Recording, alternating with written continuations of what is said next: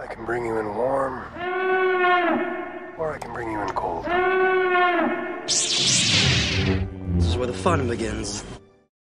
Hello there. Hello and welcome to Jedi Nights, the official Star Wars podcast for JoyClicks. My name is Mike Connors, and as always, I have my illustrious co-host, my co-pilot through a galaxy far, far away, Christian Buckley. How are you, my man? I'm doing well, Mike. Thank you for asking. How are you doing today? Wonderful. I'm doing really great. Um, we're doing another morning edition of Jedi Nights, so it's really like Jedi mornings over here. Um, but I think that talking about Star Wars is definitely a great way to start the day for sure. I agree. I'm sipping out of a Guardians of the Galaxy coffee mug right now, so space-ish. I do have a Star Wars one.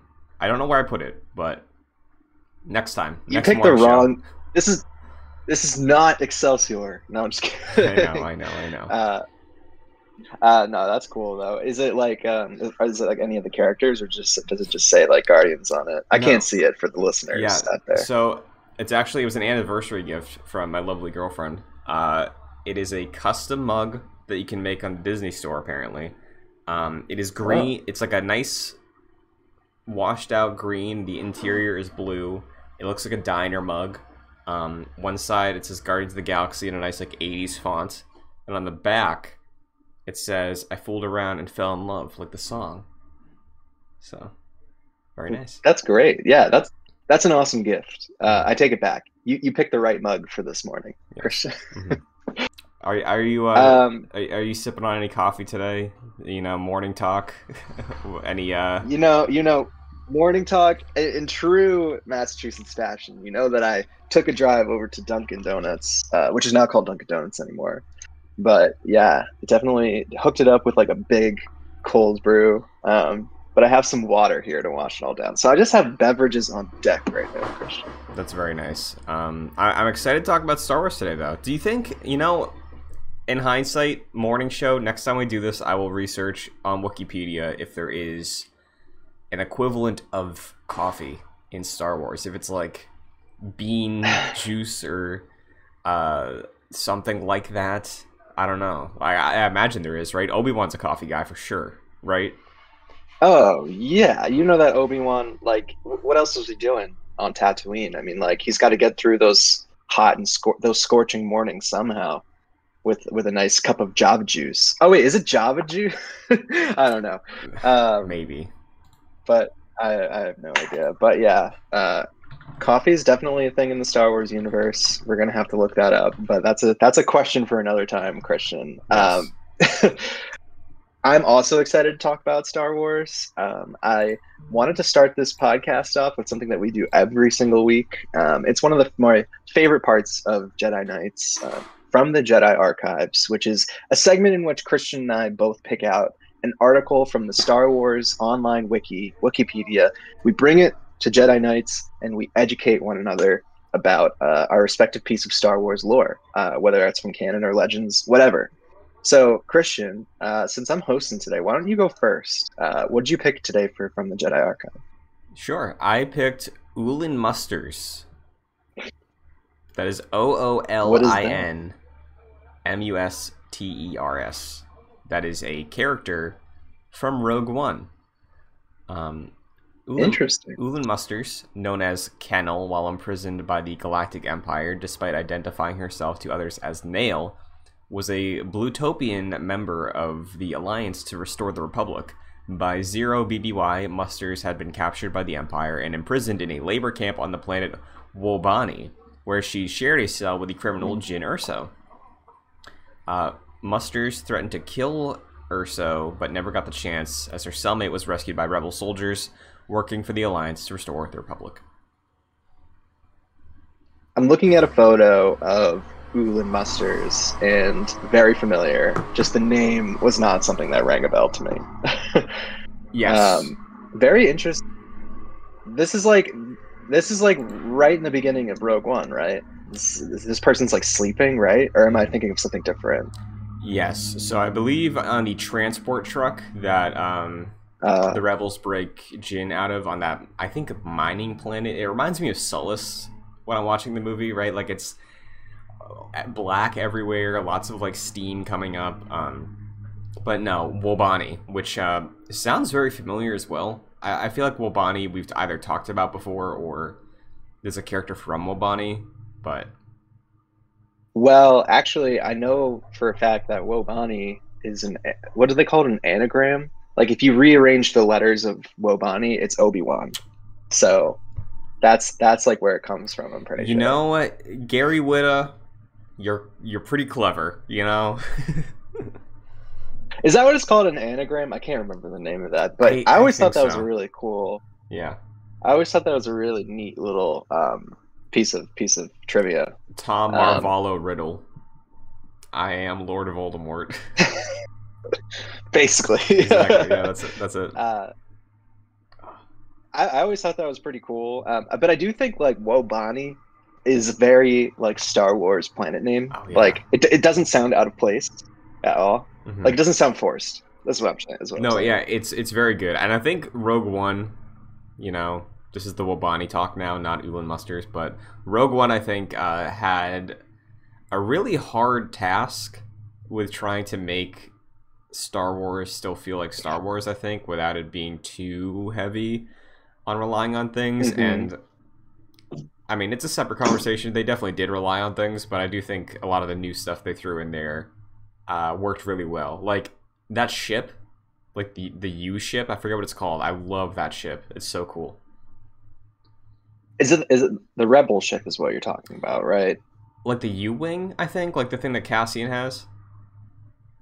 Yeah, yeah, that's what it's called. It's called a U wing. Yeah. it's very cool. I don't Love think that that. was in any. Yeah, that was like a Rogue One exclusive. I, I think it was, yeah, and then it showed up in Squadrons. So like it, I think it's an iconic ship, and I really love it. So You know, another thing about Rogue One, not to talk about Rogue One a lot, but uh, you know, I think it was one of the only Star Wars Disney movies to have like introductions to the planets like on those like establishing shots. Do you know what I'm talking yeah, about? I think you're Like, right. in the bo- in the bottom in the bottom corner cuz like I am very much thinking of like that shot of like the transport truck on Wobani and it says like Wobani on the screen, but I can't remember any other Star Wars movie or piece of medium that like did that consistently. But I'm pretty sure Rogue One did that all the way through.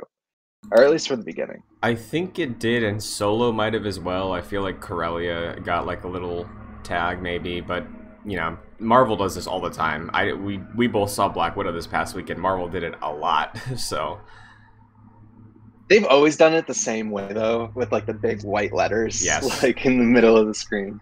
mhm. very iconic but i i do think like and i've thought of this before i think star wars could benefit from having that like i, I don't mind that like i kind of like knowing where they are um like even in the bad batch like it would have been cool like in this most recent episode to like have like a little thing on the bottom of the screen that was like you know yeah. I, so I think it's absolutely helpful, you know, because coming from somebody who did this a lot when I was reading Light of the Jedi, I had Wikipedia open on my laptop next to me, and if it was saying like, "Oh, this alien race," I was like, "I'm, I'm sure I know what you look like, but nope." So like, lots, lots of that kind of thing, and Star Wars is just so rich with all that stuff that like it would be helpful for sure. yeah absolutely um well that was a really great uh little pick that you got for us Thank you. What did you pick? Love it. So, uh, you know, staying in theme with what we are going to discuss today, I chose the article about the planet Ryloth. Um, I thought this was, you know, topical at least to bring up. So, uh, Ryloth, a planet in the Ryloth system, the Outer Rim territories, and the home world of the Twi'lek species. Its terrain varied, filled with jungles, mesas, valleys, and volcanoes, and had an atmosphere breathable for Twi'leks and humans alike. A forest covered its equator, filled with dangerous predators. Given the varied and dangerous terrain, Twi'leks live in caves underground, where it was safer. Interesting stuff. I didn't know that the Twi'leks came like originally from this planet. I thought they were maybe like a species on a bunch of other planets, but I was wrong.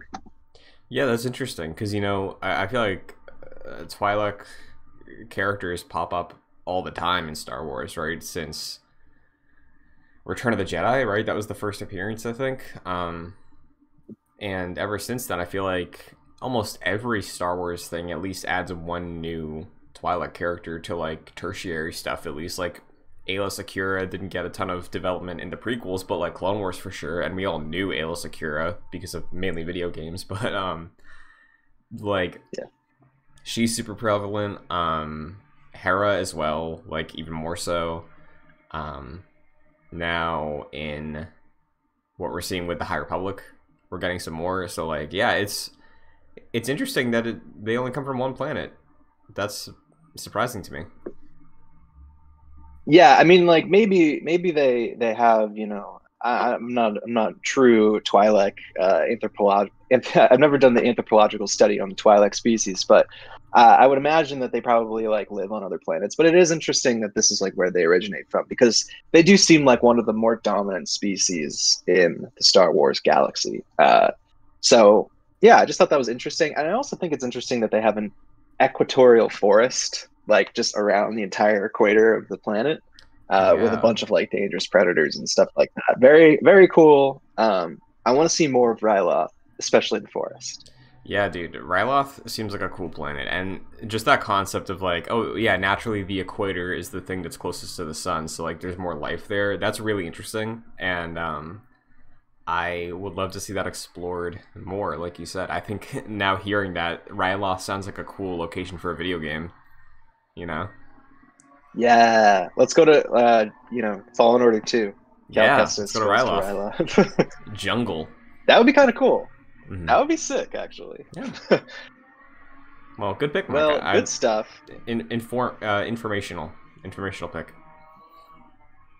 Informational pick from you too. Um, I always feel like I uh, emerge from the Jedi Archive segment with a little bit more knowledge about the Star Wars universe that you and I both love so dearly. Um, anyways, moving on from from learning about our favorite place, our favorite mythical place, uh, to talking about some news about our about our favorite mythical place. Uh, so, interestingly enough, I saw this. I thought this was something we should bring up. Um, when talking about uh, the book of Boba Fett, uh, Temuera Morrison is really out here with the news drops. Um, he's like the best Star Wars reporter out there because he just gives all the scoops. Um, and I'm not sure anybody really asks him for it. he just Primary anyway. source. Uh, yeah, like is, is anyone asking him? He's just doing this on his own. Um, but speaking to the Daily Express, I'm not familiar, but uh, Temuera Morrison said Jon Favreau's come up with some magical form- formulas. We've got some great directors on board, and then he names he name drops Robert Rodriguez, which we already knew, uh, Jon Favreau, which was sort of implied, Bryce Dallas Howard, which is very cool, um, and Dave Filoni. So those are four confirmed directors for the Book of Boba Fett series. Um, that's really all he said. I just thought it was it was good to to sort of keep tabs on where they are with this with this production and you know the names that are going to be attached with it. I'm especially excited that Bryce Dallas Howard is attached to the project because I think she is a great director and she did a really good job on The Mandalorian. I heavily agree. Um, as we talked about when Boba Fett debuted in season two, um, I was really putting a lot of my uh, merit on like why I like Boba Fett now. Obviously, seeing Temuera Mhm. Morrison actually step into the role helps a lot. Um, but I do think Robert Rodriguez gave Boba Fett just this striking style to him in just the way he's shot and edited that I don't think a lot of other Star Wars characters really get. Like I don't think there's any specific character in Star Wars I can think of that has a unique like style to them that I'm and I know that's not necessarily true when it comes to like what you're seeing, but I think on a presentation standpoint of like the cuts, the way the camera was moving, the low angles on him, like I not even Darth Vader gets shot like that, you know? So like I really do think Robert Rodriguez brought a lot to the character of Boba Fett. So when he was announced to be I think producing, I think he's in a producer role in this series as well, uh, with Jon Favreau and Dave Filoni. Um, that made me very happy. So seeing the directors that they have in addition to Robert Rodriguez, excellent choices. Because like you said, Bryce Dallas Howard, I think might be my favorite Mandalorian director. I don't know if you She's up there. Yeah, like she's really great. I have zero issues with either of the any of the episodes she's done. She's done a great job with that show. So seeing her step into this next um is exciting for me. I'd love to see her be able to tackle a Star Wars feature film at some point because I think she's really like gets a good perspective on Star Wars, but I want to ask you this, Mike.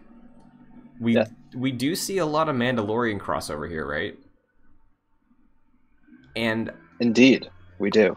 I'm wondering if those rumors I don't know if there were if you saw a lot of these, but there people were speculating that like hey yeah, maybe Book of Boba Fett was supposed to be season 3 of Mandalorian and then like Din Djarin's book the Book of Din Djarin was just seasons 1 and 2. And people just love Din so much that they're like, "Oh, well, we can't really just like fully say goodbye to him right now." Like, do you think that's it, or do you think they just have a cool the cool kids club? They all like making Mandalorian art together, so we're gonna keep making more Mandalorian art with another character. Um, I think that's a really hard question to answer, to be honest, because the way that the Mandalorian season two ended, like it could all end right there. Like, do we necessarily need to see any more of Din? Like, I don't think so. I think like the way that that season ended sort of made a really interesting end cap to his story. Do I think that the Book of Boba Fett is going to be like a substitute for Mandalorian season three? I don't think so. I just think I, I saw a term online the other day which kind of like struck me.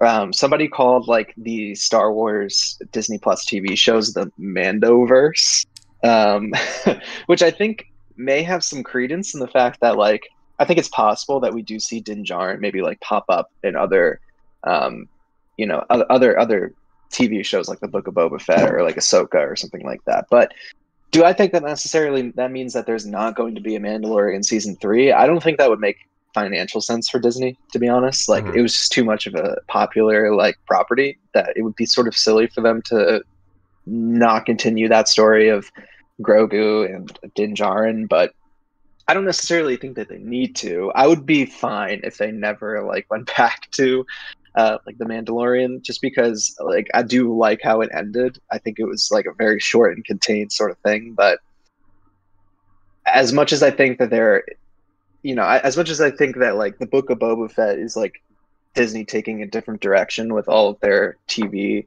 shows, I, I don't think that it's like a substitute for the Mandalorian. Is that what you were asking, kind of? Kind of, but also like, do you just do you think that the, that was initially the plan, and then they just saw Mandalorian like season two become even more popular, and they're like, well, we can't abandon this, like you're saying. I mean, I do think that there was like an element of like, like there, there did seem like there was some sort of like finality to Yeah. the Mandalorian season two. I know, I know that there was like some loose ends sort of still still out there, like you know with the dark saber and all that kind of stuff. But like, it did sort of seem like the main story of like Grogu and Din sort of like ended at least for now, you know. So I don't know if it was what they were thinking about doing like previously, like just completely stopping, but then they saw like you know the amount of um, you know hype that Mandalorian got. I, I don't know, but yeah, I, I, what are your thoughts on it, Christian? I'm kind of curious. I mean, I think I could easily see a world where this was the plan because like the Mandalorian like could continue its story through Boba Fett, right? Because technically it is still about a Mandalorian. And we all know Jon Favreau's original pitch was a Boba Fett film, right? So like Yeah. that led to the Mandalorian. So I, I think you leave off on a note with Mandalorian season two, where you can walk away from having Din in the spotlight because Din, I don't think is maybe as interesting without Grogu. Like I think there's potential with that character, but you run the risk of him just becoming not Boba Fett Boba Fett, you know. I think that uh that's Yeah, a, a very thin line you have to toe if you tell a story with him by himself. And the benefit of what they're talking about with like Ahsoka and Rangers and Book of Boba Fett and Mandalorian is similar to how the MCU works, where Iron Man stopped getting movies in 2013, but Yep. Iron Man, his story went on until 2019. So like, I think we could see a world, or maybe the plan was for Din to operate in like a Tony Stark sort of role in this Mandoverse moving forward. But because Mandalorian season two is such a big moment, they're like, well, we can't just abandon this. So like, maybe we do actually make a Mando season three, and we'll figure out what we have to do when we come to it. And we still will do Book of Boba Fett and all these other shows, but why not do his third season? Yeah, I, I almost like hope that they don't. I like I hope that they don't make another Mandalorian season three. Like I think what you're saying with like Din Djarin and Mandalorian sort of like popping up in like you know other TV shows and like maybe even like a future movie or something. I don't know. Mhm. Like makes a lot more sense than like his story continuing because like you said, I think you I think you totally hit the nail right on the head. Like you you run the risk of creating a character that's just like a not as cool Boba Fett, and like without with, like without Grogu at least. And so, I mean, I, I I don't know. I can see them go either way with it. Personally, I think it would be more interesting if they just like did not make a Mandalorian season three and just sort of kept telling Din Djarin's story, like you said, through these other installments and these other shows Yeah, that's kind of like what I would prefer. I, I, I just don't think like I really don't think man like Din Djarin is is that compelling of a character like without Grogu. Um, I think he can. so be, I, I guess it all depends on where they want to go. Yeah, I I think he can be. It's just a very difficult thing to do, you know. And if like I think exploring Din Djarin's character experiencing like empty nest syndrome for a season of television would be fascinating, but I don't know how deep they'd go into that, right? Like I don't know. I'd love that, but I mean, it just like makes me makes me wonder. Like when we've we've heard so like we uh, not so much, but we've heard more about a Book of Boba Fett and Rangers of the New Republic and Ahsoka and the Acolyte, right? Like we haven't heard anything about a Mandalorian season three. yeah, like, like, they said that they were gonna like do something by the end of this year, but like I don't think that that's happening. Like it's almost August. Like I just I don't know. Like maybe maybe they're under maybe they're reworking it, but like it's strange that we haven't heard anything. I I do want to check one thing real quick, but do you have any other things to say about um Book of Boba Fett in the meantime? Like is there is there other directors you hope to see? Do you think that I think they said it was a limited series, so do you think there's more directors or is this just it for the four potentially five episodes we get? I would say that it's probably that's probably a good amount of directors for the amount of episodes that we're expecting. Like I would imagine Robert Rodriguez probably, you know, directs like maybe two, right? Like he, he's like a producer, um, and he sort of like directed Boba Fett's return in The Mandalorian season two to great fanfare. Um, he sort of, like you said earlier, brings a different vibe to the character, sort of like in a way, it, it, you know, he vis- his his directing sort of like brings a new dimension to Boba Fett that like we've never really seen before, and um, yeah, I mean, I, I think this is probably it. Like, I, I would say you probably expect to see like two from Robert Rodriguez and then like maybe one from each of the other ones, um, because I know. I, I'm pretty sure this is not supposed to be like an eight episode thing. I think it's supposed to be more Yeah. limited than that. So, um, yeah, I mean, I just what I was gonna say I think it operates under the way like um, Falcon is probably going to, or the way Obi Wan will, where it's like six episodes. You know, maybe I don't know how long they're gonna be. I would like to see Star Wars live action approach closer to like the hour mark, the way Loki has. Um, personally, I, I do like how Mandalorian has some like twenty minute episodes, but I do think if we're doing less episodes, I would like more time for each one for sure. Yeah, and I think that's probably what we'll get. If not for the Book of Boba Fett, definitely for Obi Wan. Yeah. Um, I just don't see a world when which like at, at least Obi Wan's not like a, an hour at an episode each or something. But um, I'm just really excited for this. I, I really am just I would love to be a fly on the wall in like Lucasfilm headquarters, the Skywalker Ranch or whatever, Mhm. and just like understand like what is going on with Mandalorian because it looks like the promise that they made they're not going to be able to keep um, in terms of releasing something by the by Christmas. So yeah. So we'll see. I don't want to derail, but while we're talking about Boba Fett, I did see this rumor the other day, and I'd like to just bring it up real quick. yeah, Um, totally.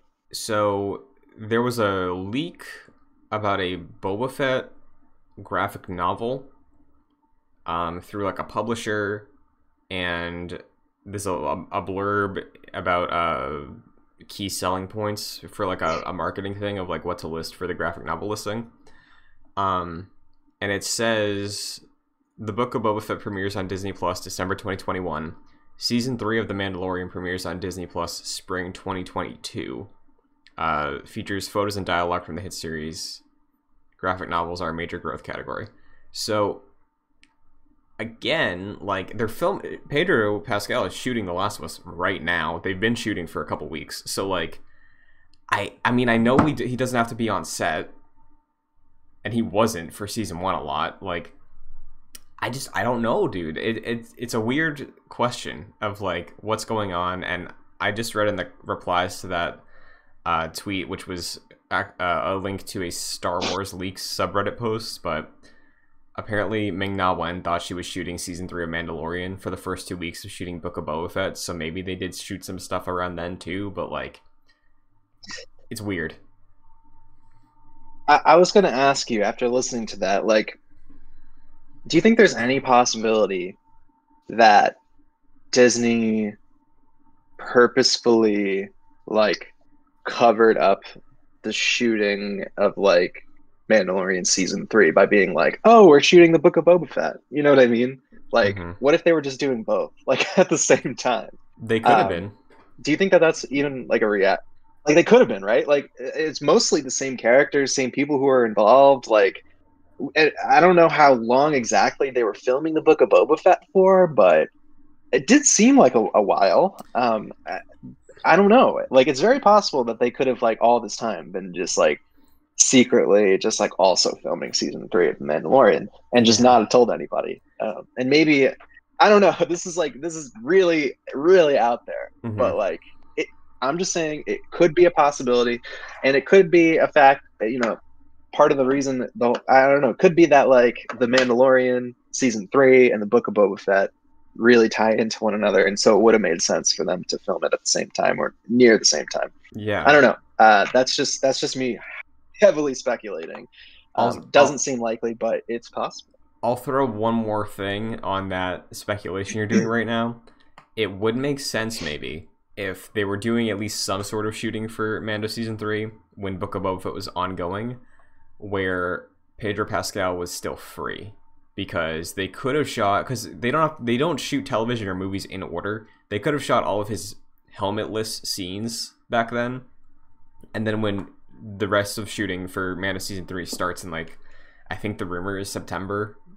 Uh, he doesn't need to be on set because it's just going to be Brendan Wayne like in the, the outfit on set, right? Like that's completely possible. So weird though that nothing. that's what i mean like there's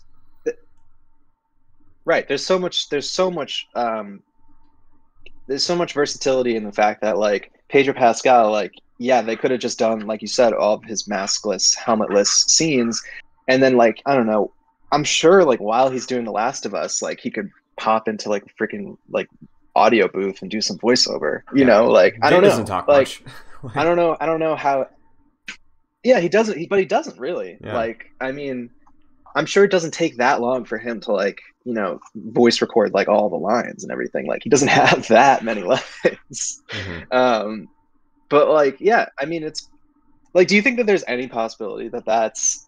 Do you think that's possible, like at all, or do you think I'm just kind of really speculating here? What him doing audio recordings?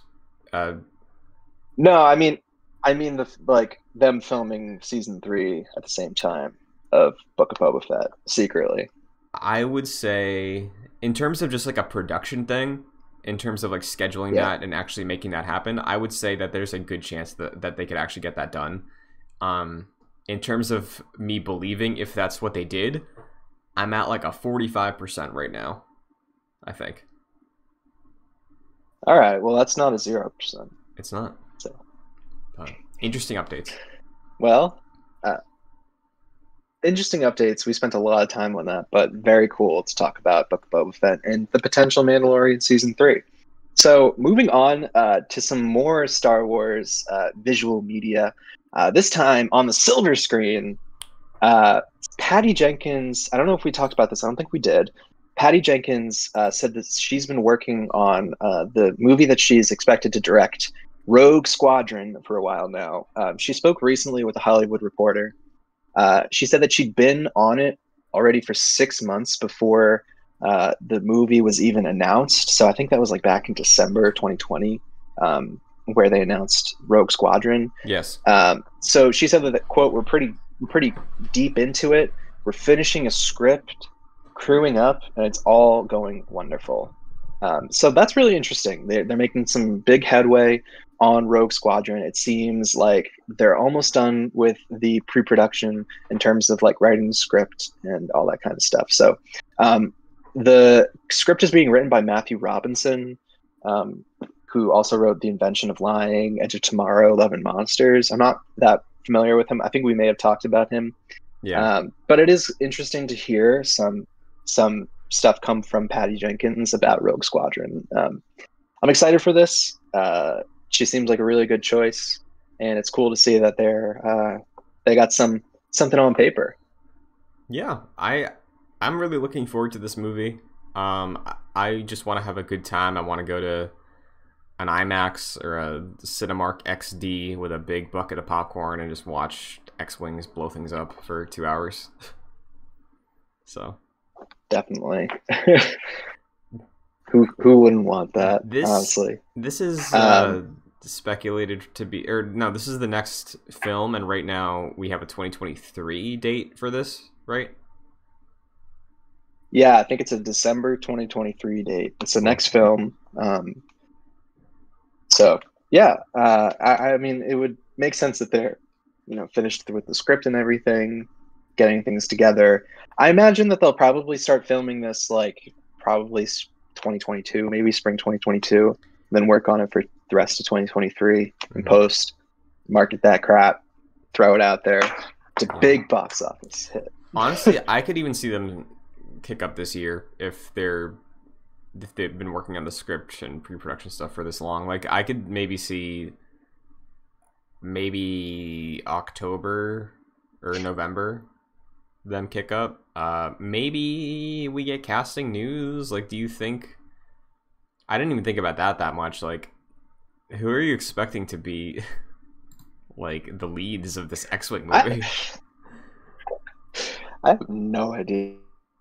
Like, it really could be anybody, right? Yeah. Um, Star Wars, Star Wars has a tendency to, or at least George Lucas back in the day, and even Disney for the sequel trilogy, um, has a tendency of hiring actors that are like not that well known. Um, like John Boyega wasn't that very well known before Seven. Neither was Daisy Ridley. Uh, Oscar Isaac had a lot of he had a lot of good movies before them, but like I don't know. It's just I I, I couldn't even guess because Yeah. it, it's probably somebody that we've never even heard of before. yeah. uh, but I would expect I would expect to hear something from it soon, um, especially since that they said that they're finished with the script. They must have actors in mind. Um, you know, they said that they're crewing up, so um, you know, I, I would assume that maybe actors are part of that. You would hope, right? Like, I, I, imagine. I, I think we'll probably get casting this year. I, I think that's a safe bet. You mean this year? Yeah. we'll we'll get some news. We'll, we'll hear about the cast this year. I think.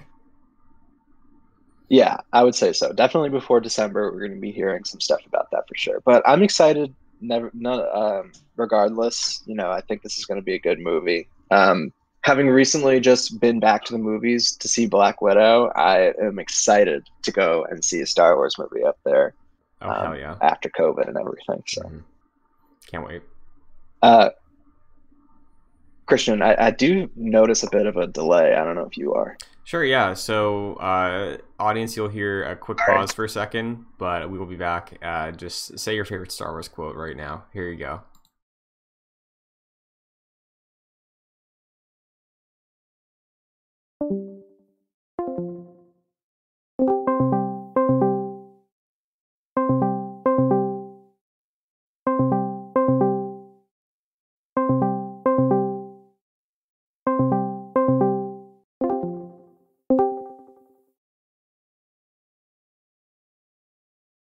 Hello. Yes, sorry. We back. We back. Uh, sorry about that. Um, moving on from the news about Rogue Squadron. Uh, this is something interesting. Uh, we were talking about Star Wars Visions, the upcoming Disney Plus TV show, uh, last episode. But I guess they're doing tie-in novels for this TV show, um, and one of them is called Star Wars Ronin. Uh, they announced, uh, they released the cover for this. Um, it's out October 12th. It's a tie-in novel uh, expands upon the upcoming Visions short, The Duel. Um, and so basically, it gives like a little bit of a synopsis. Uh, talks about one former Sith who's wandering on the far edge of the Outer Rim, accompanied by only a faithful droid and the ghost of a less civilized age. Carries a lightsaber but claims lineage to no Jedi clan, and pledges allegiance to no Lord. Little is known about him, including his name, for he never speaks of his past nor his regrets. His history is as guarded as the red blade of destruction he carries sheathed at his side. Um, as the galaxy's perpetual cycle of violence continues to interrupt his self imposed exile, he is forced to duel an enigma- enigmatic bandit claiming the title of Sith. It becomes clear that no amount of wandering will ever let him outpace the specters of his former life. Very cool. That sounds sick, actually. Yeah. um, I love the idea of like this like exiled like samurai esque like Sith Lord that's just like doing his own thing. I love that. I wonder when this takes place because I feel like it'd be very cool if it was Old Republic time, and then this is just a Sith warrior who was not about the rule two, and then just left. That would be interesting. Yeah. Um, yeah, it says it says uh, you know it says it says the Sith rebellion the Sith rebellion failed. Um, Jedi clans clashed in service to feuding lords. Um, I don't know. It just seems interesting. I don't. It makes me wonder. Like, do you think Star Wars Visions is going to be like canon at all? Because like I don't know when this is supposed to take place. I don't think it's like the it, it, it doesn't give any like details that point one way or another. Um, Yeah. Makes me wonder if this is just like not a time actually in the Star Wars canon, and that you know these studios are just kind of making up whatever they want, which is fine. I mean, it sounds like a great story, but like I don't know. Yeah, I mean the pitch was any story they want in the ten thousand year timeline of Star Wars, right? So ten thousand years is a long ass time where you can do you can do something wild and it would not affect the Skywalker saga at all, you know? Like I see no reason why this Visions initiative can't be canon.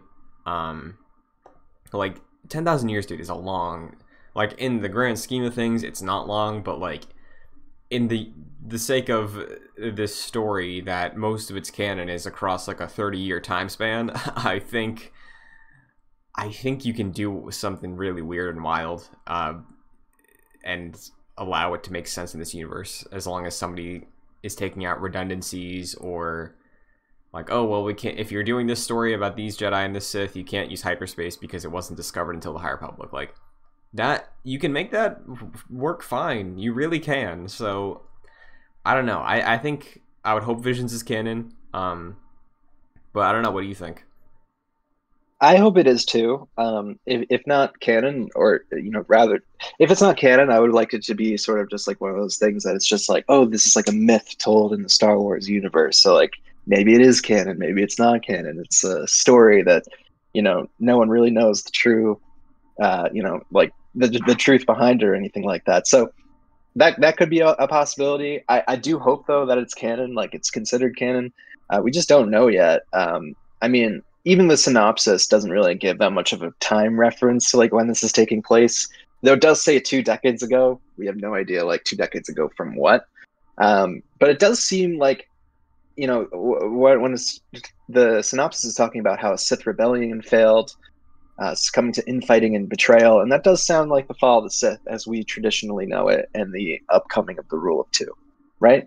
So maybe you're right. Maybe this this Ronin, uh, this like you know, Star Wars Sith Lord, former Sith Lord, wandering around the galaxy, you know, just like you said, doesn't want to be part of the Rule of Two. I think, you know, it could be it could be many different things, um, but I'm excited nonetheless just to see what they what they have going on here. Me too. It's going to be a cool September.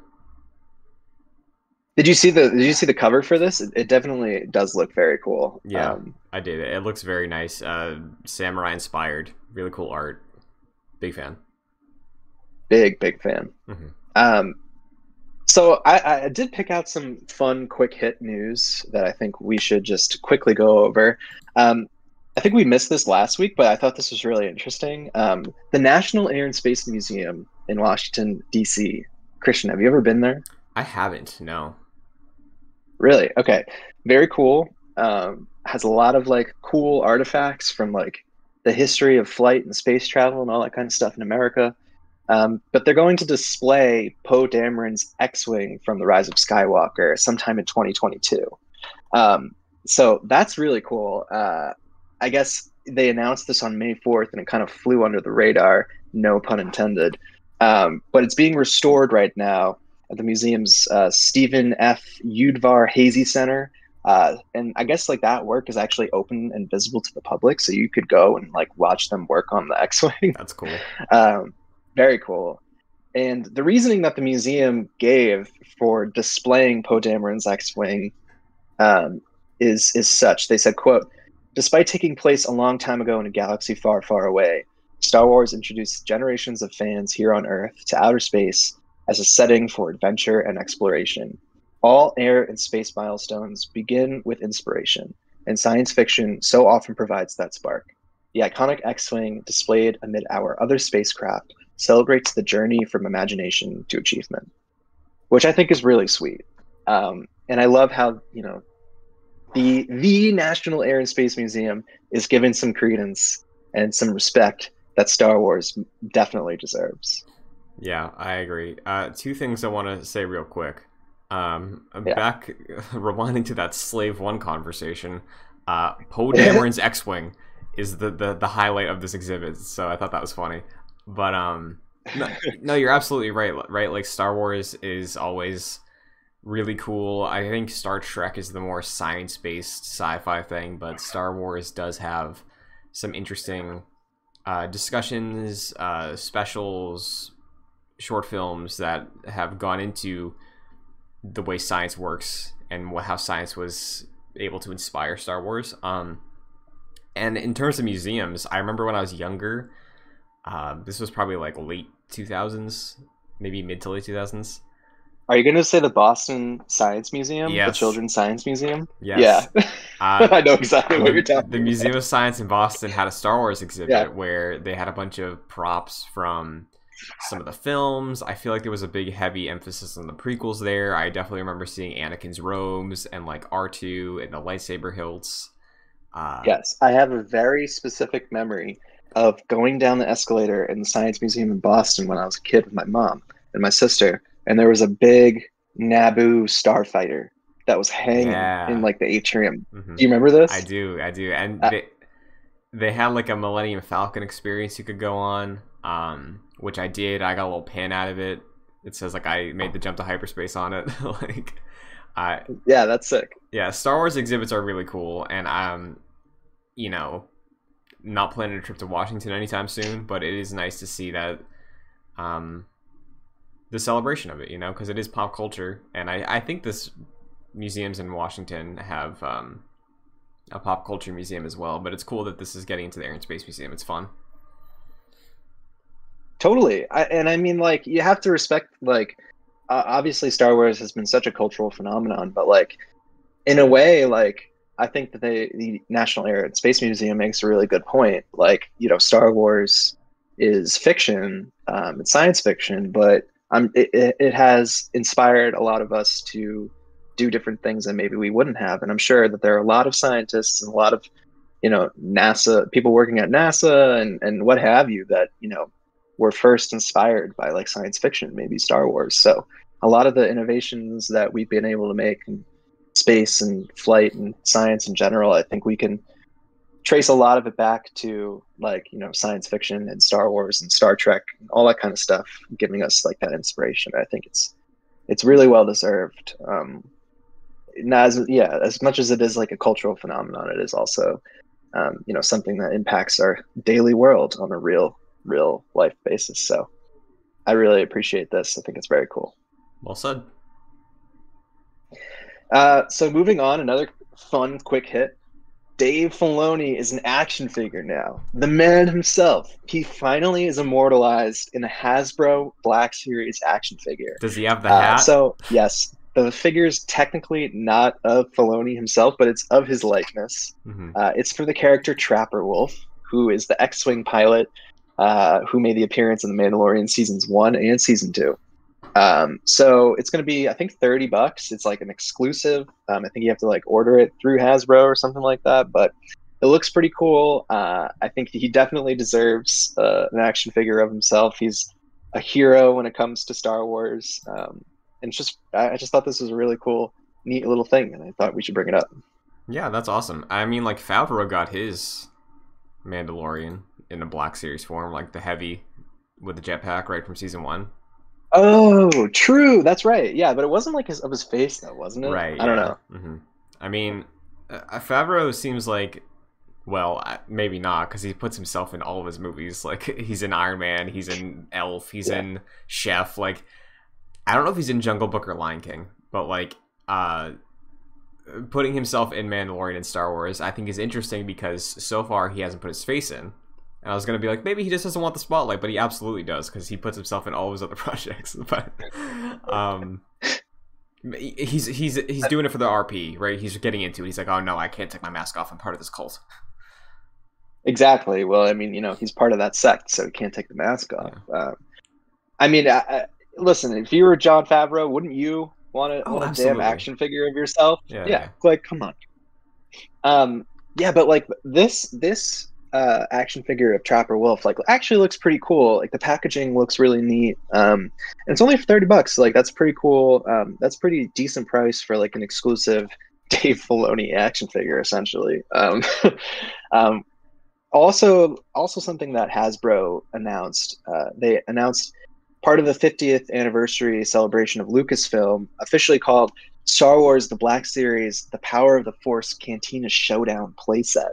Um, so this set features characters Obi Wan Kenobi as Ben Kenobi, uh, in the Mos Eisley Cantina regulars Doctor Evazan and Ponda Baba, um, who accost Luke in A New Hope.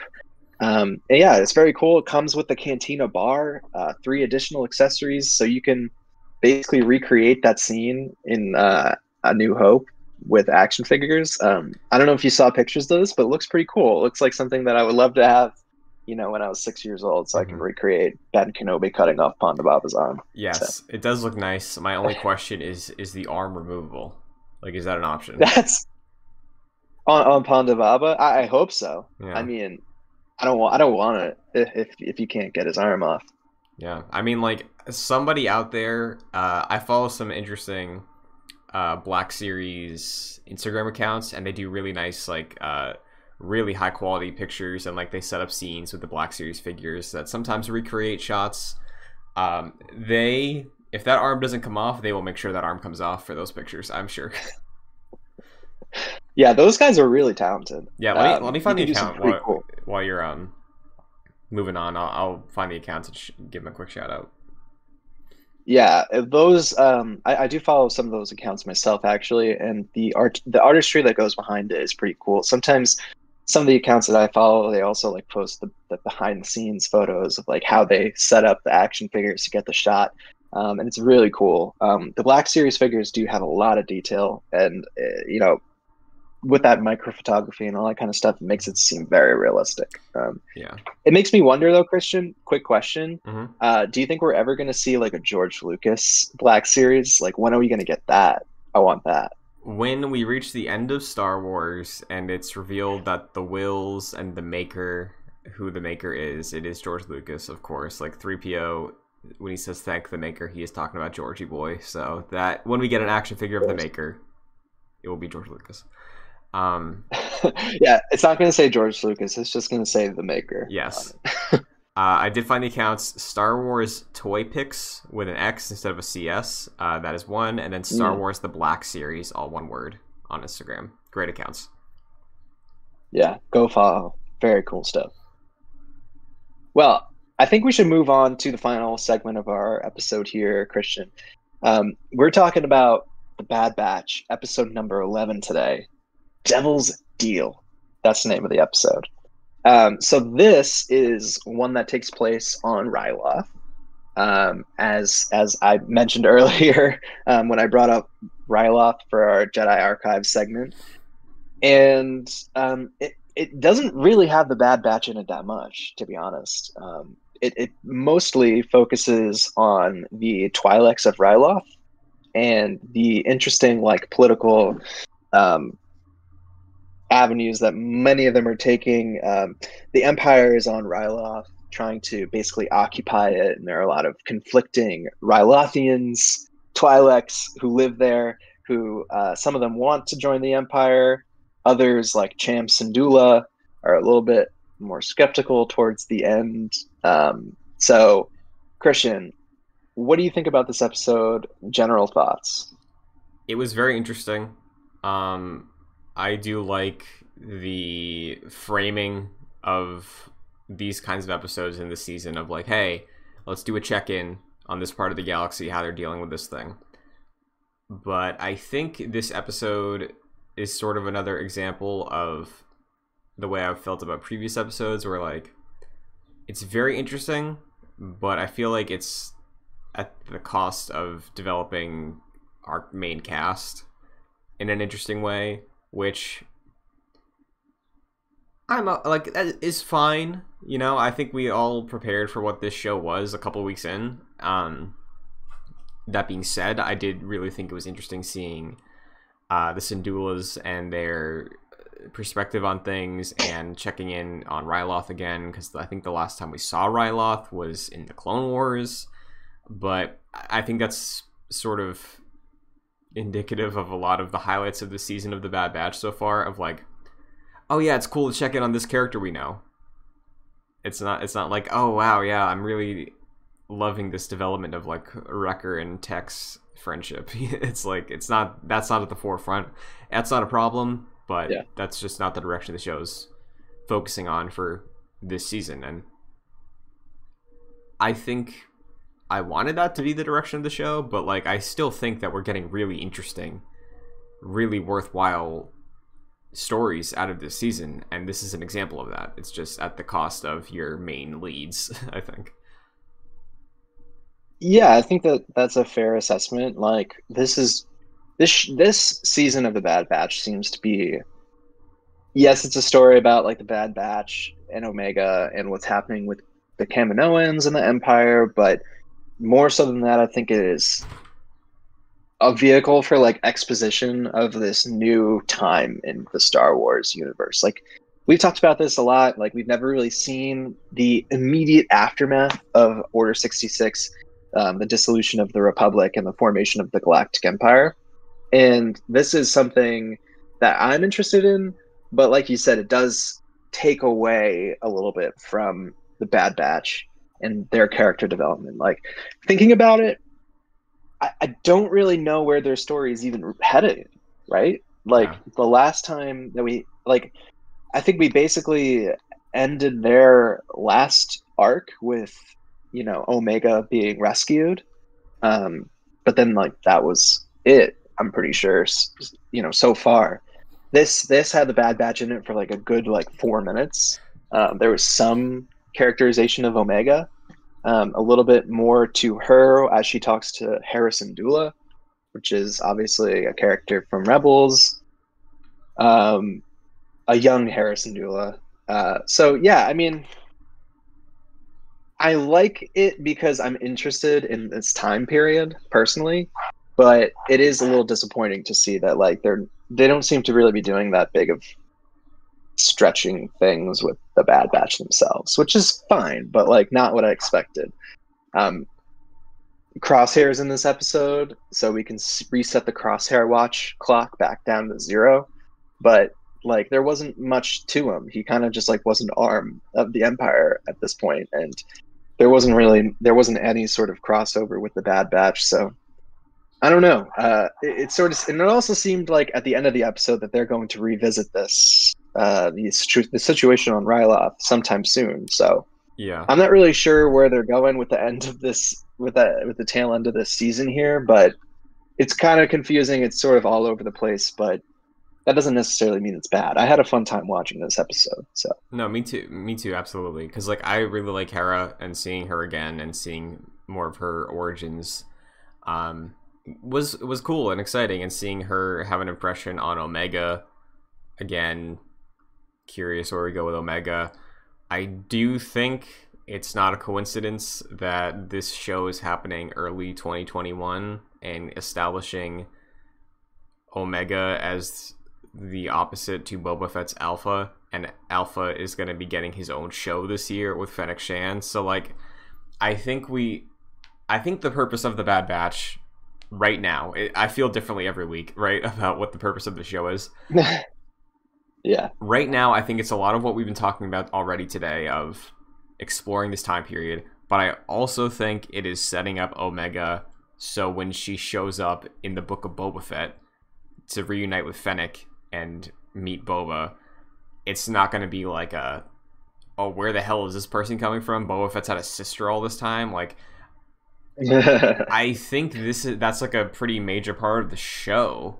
So like I I think we will see more of Omega this year after this show ends its first season.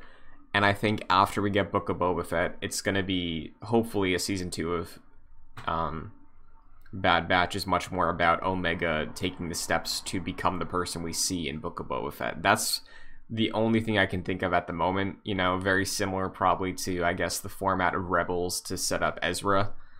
Um, Yeah. maybe that's where we're going. Interesting that like basically what you're saying is you think at this point the Bad Batch is more just like exposition to like Omega, and that's really it. like, uh, like it, she does seem like she's the main character of this. Is that what you're saying? Basically, like as as of right now, it just seems like the focus of the Bad Batch is to just like build Omega's character for a future yeah. potential potential live action debut. Yes, mainly because I think early episodes of the season was very heavily focused on the Bad Batch, which we all think are cool. Um, just being cool and Omega admiring them, and then the mid season was a lot of like teaching her things, uh, and you know shaping who she will probably become one day, and I feel like that's the main thread these past few weeks ever since there was the Cad Bane episode, right, where it was mainly Omega, her surviving, uh, using the skills that the Bad Batch had taught her recently, relying on Fennec as a bit of an assistance. Um, and then, you know, the past couple, we did get that episode about Echo, like really struggling, which was interesting. But Omega had a presence there for her character growth, and here specifically, I think as well. It's it's interesting. I, I honestly, at the end of the season, I think I'm going to look at it very similar to the way I look at Rebels season one, where it was doing the week to week thing that Mandalorian also does, but in service of a character who will probably be really important one day. But I feel like other aspects just kind of happen. And it's not bad. I'm not saying it's bad at all. I, I do enjoy watching it every week. And it's fun and cool. And it's always a nice little takeaway, at least one thing about the universe. But yeah. So I guess what do you think are the chances that we're going to see like a live action Omega in the Book of Boba Fett? And if we don't see her in the Book of Boba Fett, do you think we're going to see her at all? Like, do you think that would be the point where a live action Omega would have to come in? I think it would be very little. I think it's very likely. I I Interesting. I'd say I'm thinking like 85% chance she shows up in Book of Boba Fett because like maybe that's when she meets him and that's how we frame the Book of Boba Fett like his story like he tells her about everything just so he can like catch her up I, I don't know like I just I just think it would be too big of a coincidence if you introduce Boba Fett's sister the year Boba Fett get to show Yeah. to flesh him out. You know, how do you how do you characterize and humanize Boba Fett more? Oh, you give him family drama, right? Like that's that's it. That's how you do that, right? That's true. True, true, true. Uh, I didn't even consider that. Yeah. I mean, like, you have to think that the Book of Boba Fett's basically going to mostly be Boba Fett, like, kicking ass. But, like, there's got to be something there that, like, makes him a bit more, of you know, depth of a character. And, yeah, it would make sense that it was, it would be Omega. Yeah. Uh, you're on to something, Christian. Yeah. Plus, like Fennec being his right hand, and also having such a tie to her in this show, like too many coincidences, Mike. And I, some I'm sure there's some quote about Obi Wan talking about coincidences not being real. Like there- it's all there's always a meaning. like I think I think there's something here. Yeah, there's no such thing as luck, right? Yeah. only the force um so yeah i mean I, I you know i I was kind of like not really that interested with omega's character like at, in the beginning i kind of thought she was a bit annoying i think most people did um but over time i think she's become like a really interesting character really deep um and i would love to see like a live action rendition of her especially you know i think she would be a very good vehicle for Boba Fett to sort of, you know, have a deeper character than what he is, you know. Um, like you said, give him some family drama. I think you're right with that. Um, Because that's what Star Wars is always when it about, comes to this, it's true. It's true. I, I think, I think, yeah, you make a lot of sense, Christian. I didn't even consider that, but like, it would almost be like a missed opportunity if they didn't take that and, and bring Omega into that show. Yeah, because like, not not to be leaning into this, but like, look at all the Star Wars shows we've had since Clone Wars. It's always about some guy having a found family, right? Like hmm that's what te- kind of what Clone Wars is about. Like Anakin being an older brother for Ahsoka, uh, Rebels, Kanan being the father of that family, um, Mandalorian, Din Djarin becoming a character because he finds a baby, um, the Bad Batch having to be Yeah. fathers, brothers for Omega. Boba Fett is that going to buck the trend, man? I don't know. I would say no based on the odds. like, Yeah, yeah. I mean, just uh, going back to even the original trilogy, always family drama. yeah, So exactly. I think you're probably right, Christian, and and you sort of opened up my mind to that that possibility, which which now I'm almost thinking it, it, it would be kind of sad if it didn't happen. I'm really hoping that it does. Um, Yeah. Just wouldn't make too much sense. But uh, talking about this episode in particular, um, it was pretty straightforward. Uh, you know, getting into just tiny spoilers here.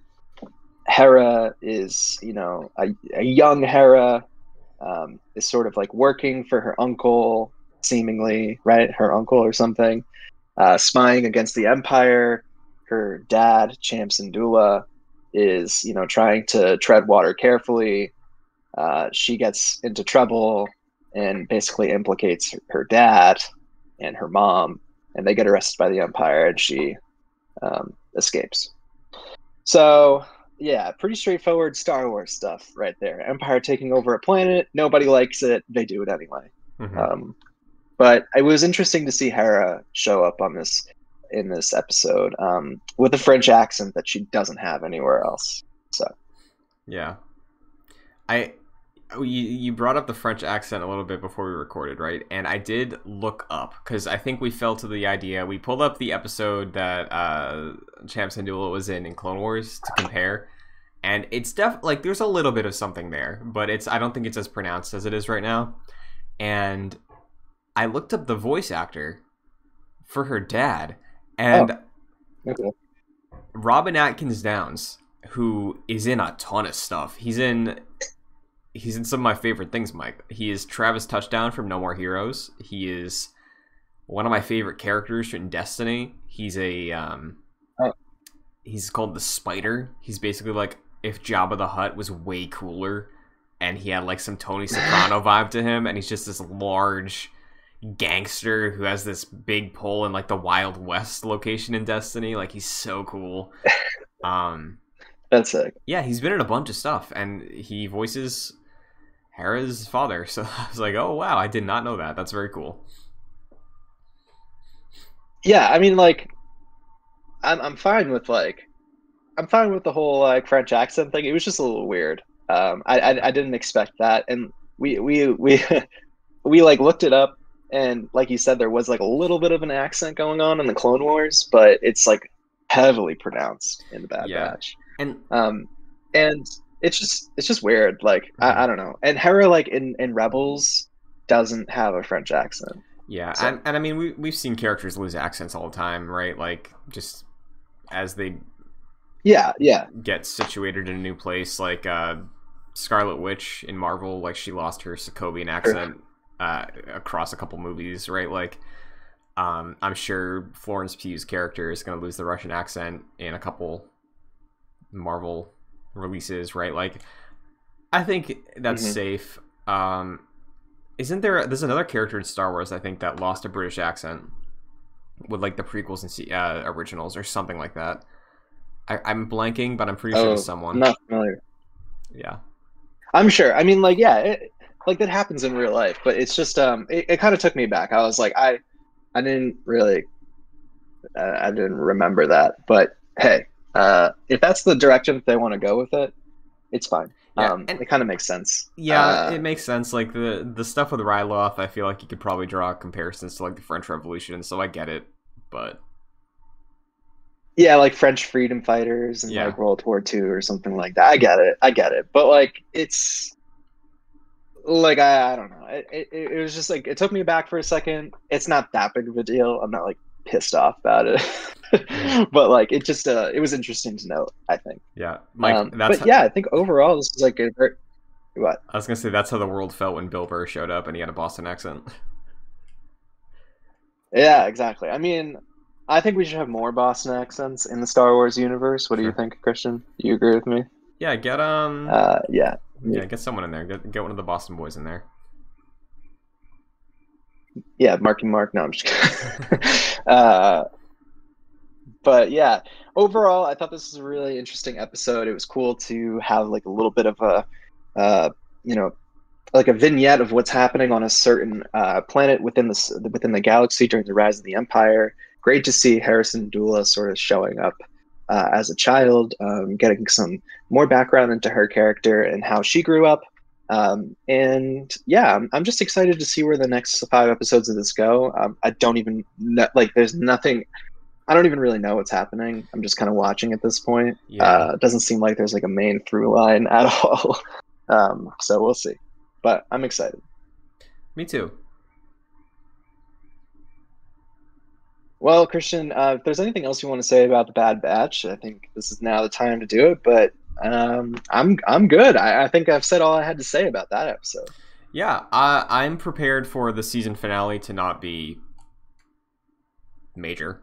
I I, I think that's an expectation we should all have for the next few episodes. Like maybe we introduce a crosshair arc for some confrontation in the last like two or three episodes, but I'm not banking on it. I think the major thing for this season will probably be about Omega, and I I think it'll probably just be just be that for the final few. I think we're the next few episodes are going to be in line with what we've seen so far. So nothing, nothing huge. Yeah, definitely. Um, well, I'm excited either way. Yeah, Uh, Christian, you want to take us out to sea? sure thing, Mike. Uh, where can everybody find you? First off, Uh, you can follow me on Twitter at Mike P Connors. Very nice. You can follow me on Twitter, Twitch, and TikTok at Chun2D2, and here on YouTube.com/slash JoyClicks for the video version of Jedi Nights every single week. alongside all the other shows in their individual playlists. You can check out Excelsior, Gamescast, Long Play Club, um, and the others up on the channel. If you want the audio version of this podcast, you can check it out on Apple Podcasts, Spotify, your service of choice. Just look up Jedi Nights with no K. Uh, you will find it there, or look up JoyClicks. You will find the Jedi Nights podcast feed. And if you enjoy the show, rating and reviewing takes a quick second and helps us out a ton, helps us reach more people, keep on growing, which we appreciate very much. And if you want to support us even further, patreon.com slash joyclicks at the $1 and $5 tiers. $5 tier will give you producer credit on this show and every show we do, like Chris Sakkas, Aaron Eastin, and Charles Applin. So thank you very much. And that is going to do it for episode 89 of Jedi Nights. We'll be back next week with uh, some more Star Wars news, conversations, and another Bad Batch episode. But until then, Oh yeah. we're fine. Everything's fine. How are you? May the force be with you. Oh, yes, yes, yes, you're right. Beep is up.